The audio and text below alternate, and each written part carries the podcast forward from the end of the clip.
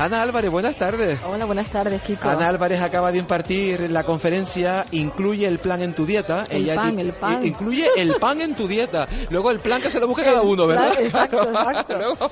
pero aquí de momento lo que hay que incluir en la dieta es el pan, porque está diplomada en dietética y en alimentación humana por la Universidad eh, Blanquerna. Ramón Yul es máster además también en nutrición y alimentación por la Universidad de Barcelona. Tiene un diploma superior en alimentación, nutrición y salud Salud Pública por el Centro de Investigaciones Superiores Carlos III y desde el año 96 es la responsable del servicio de nutrición del Hospital Universitario General de Gran Canaria, doctor Negrín. Qué duda cabe que Ana Álvarez es una gran experta en materia de alimentación y nutrición, porque exactamente no es lo mismo, ¿verdad? alimentación y nutrición. No, no es lo mismo. Nutrición sería todo lo que lo que ocurre dentro del cuerpo. Decía, alimentación sería cuando yo me como un trozo de pan, ¿vale?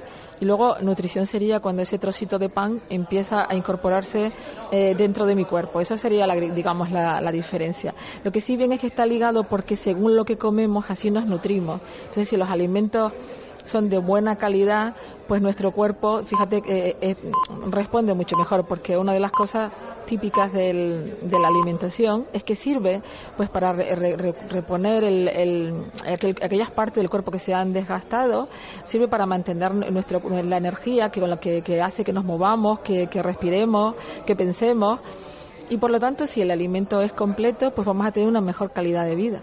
A pesar de que el pan se encuentra en la base de nuestra pirámide nutricional y ha sido fundamental en la alimentación del hombre durante toda la historia, su consumo se ha visto disminuido en los últimos años. ¿A qué crees Ana que se puede que se puede deber? Eh, ¿Es, el pan en el fondo un gran desconocido? El pan es un gran desconocido porque se ha demonizado, porque recuerda un poco a hambrunas. Tú fíjate que en España en 1964 pues nosotros consumíamos alrededor de 130 kilos de panes al año y ahora no llegamos en Canarias a 36 kilos anuales por persona. Y esto, y esto es debido, pues por, primero porque la gente lo asocia a pobreza y segundo porque lo asocia que el pan engorda. Hace como unos 30 años, pues los sanitarios tuvimos la, la mala fortuna de decir que el pan engordaba y de eliminarlo de la, de la dieta casi por completo.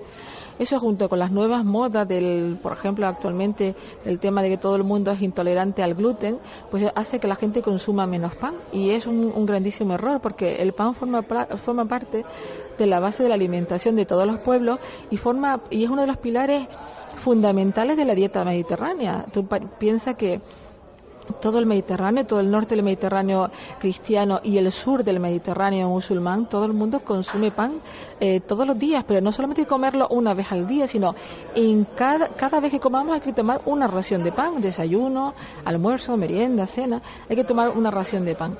Esa es la gran pregunta.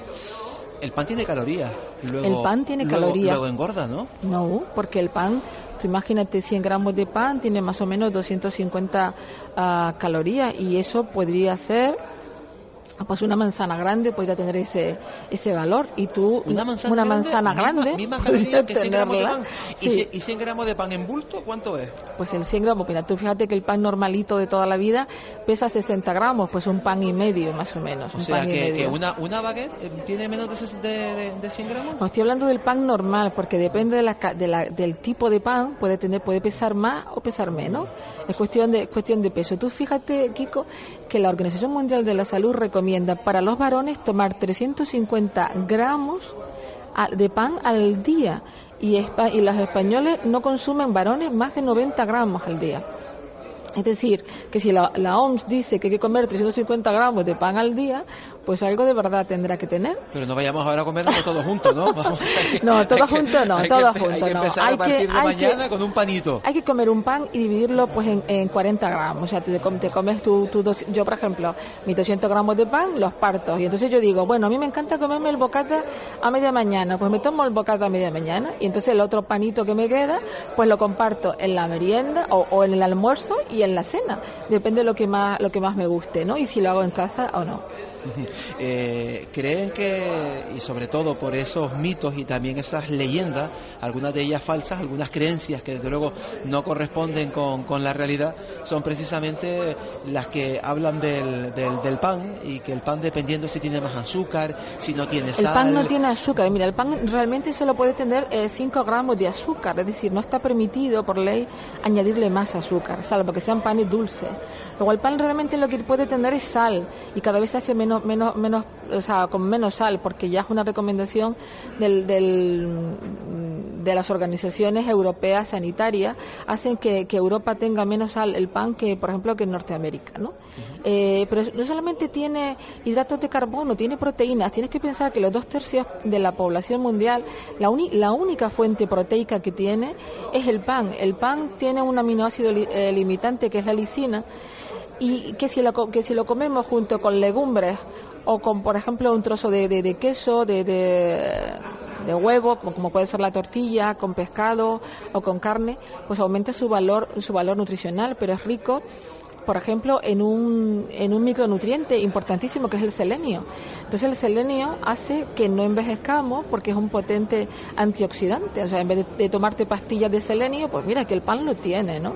Claro. Entonces, el pan no solamente, fíjate, el pan, yo quiero que la gente piense que el pan no solamente tiene, digamos, calorías vacías, tiene una gran cantidad de micronutrientes. Es como si tú supieras la diferencia entre una camiseta negra y una camiseta negra bordada de pedrería.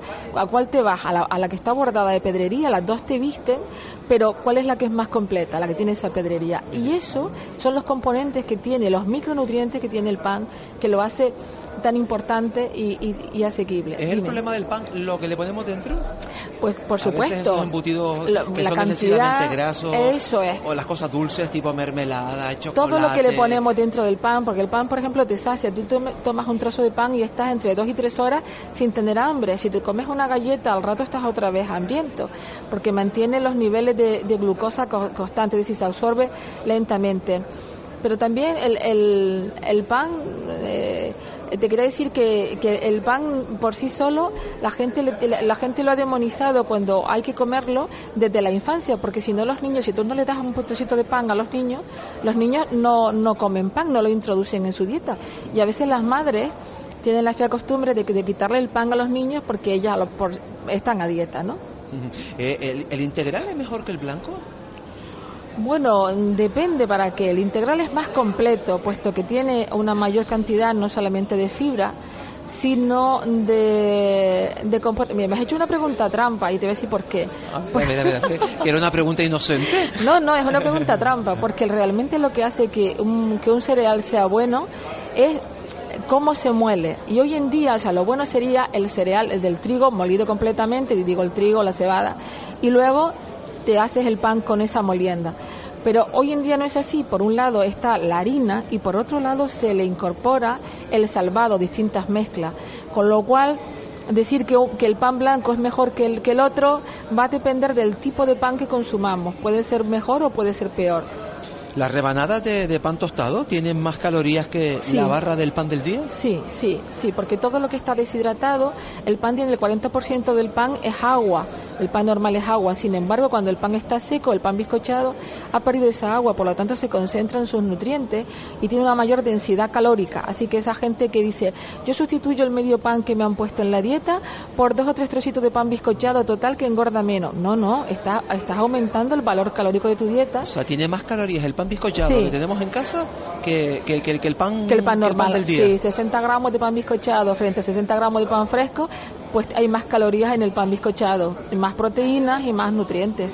¿Qué papel juega desde la perspectiva nutricional el pan precocinado o el pan este que compramos y que es congelado? Vale, no, no, no tiene que, afectar para nada. Si están hechos con buena harina no afecta para nada. Lo único que sí que hay que insistir en que esté bien guisado, en que esté bien cocinado, en, torno a los 180, 200 grados de temperatura y 10, 10, 10 minutos. A veces la gente mm, no, no, no son la gente los, que venden pan, sino muchas veces algunos sitios donde se ha dejado pan congelado, que te lo calientan en cinco minutos, ese pan está crudo, tiene que ser un pan que esté tostado. Entonces muchas veces la gente consume el pan congelado totalmente blanco y está totalmente crudo, porque la gente cree que blanco es un pan de harina refinada y en este caso no lo es vamos a ver, tiene harina refinada, pero no está guisado como Dios manda, ¿no?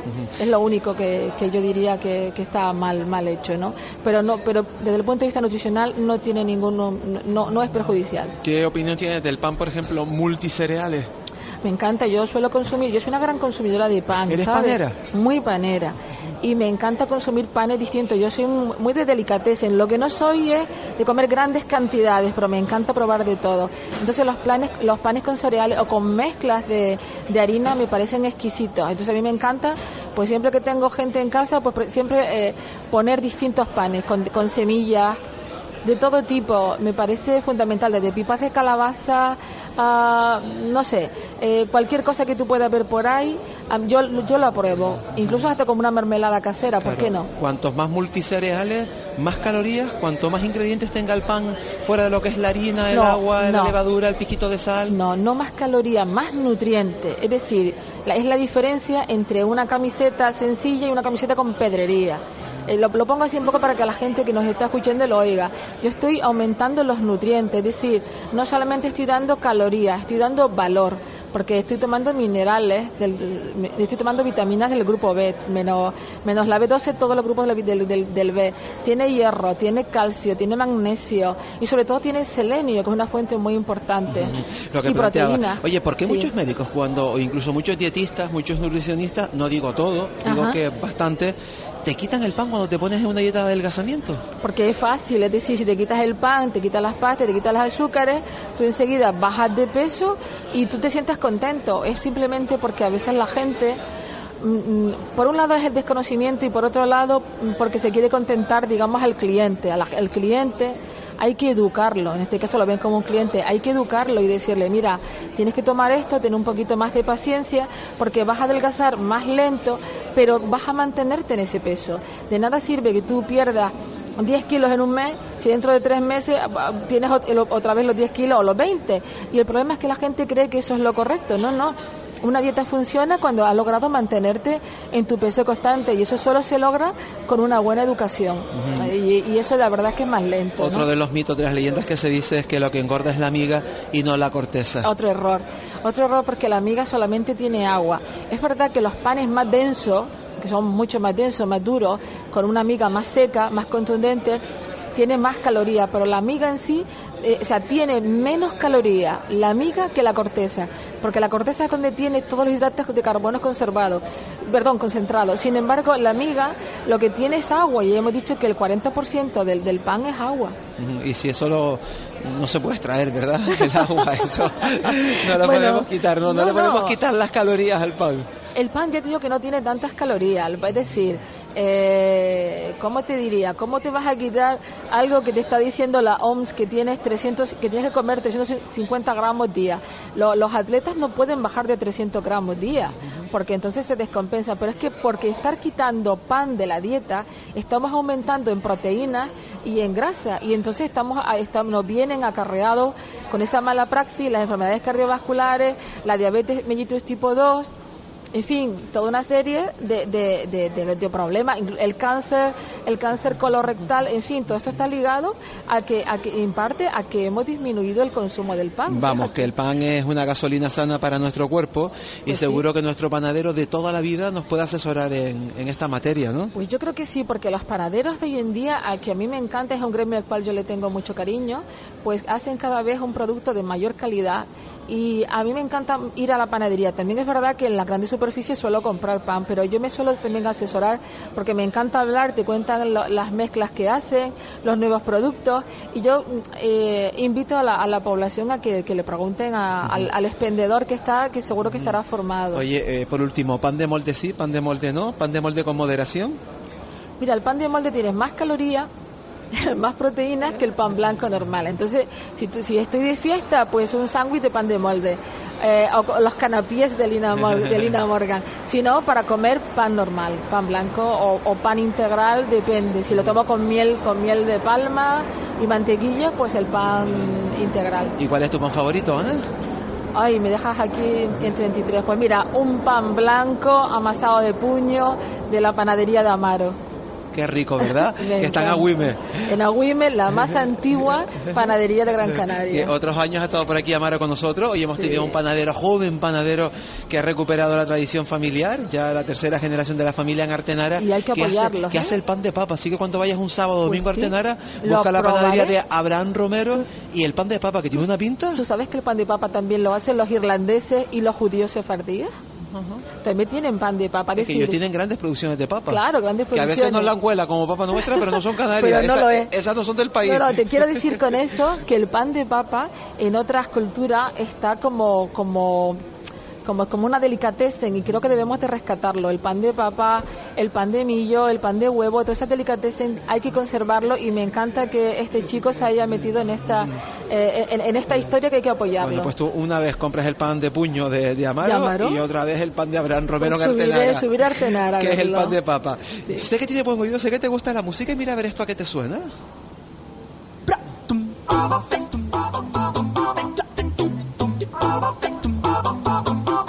¿Qué instrumentos crees que hay de fondo? Son voces, pero no sé. Son voces, ¿verdad? Son voces, voces que hacen, que hacen instrumentos, ¿no? Sí, sí, voces que hacen instrumentos. Sí, sí. Vamos a seguirlo escuchando a ver si esto es así. Le pido que me dé solución. Pues